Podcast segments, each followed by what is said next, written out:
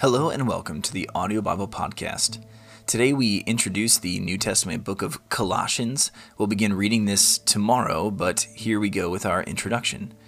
While Paul was in prison in Rome, awaiting his upcoming trial before Caesar, one of the letters he wrote was to the gathering of believers in the city of Colossae. Paul had never met them, but they knew who he was and respected his leadership.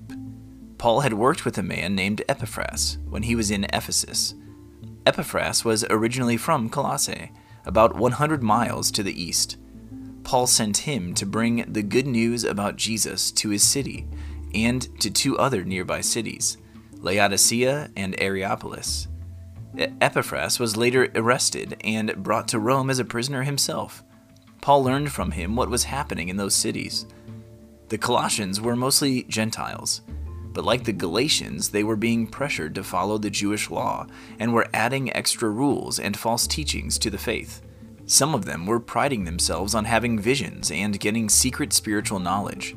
So Paul wrote them a letter to say, when you've got Jesus the Messiah, you've got it all.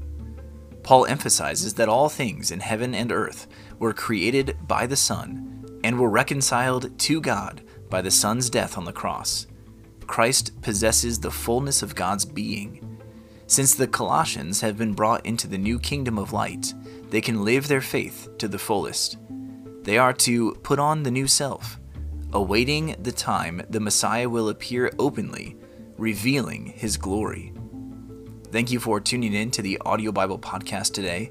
This has been an introduction to the New Testament book of Colossians, and we will begin reading this book tomorrow as we continue to read the Word of God aloud together.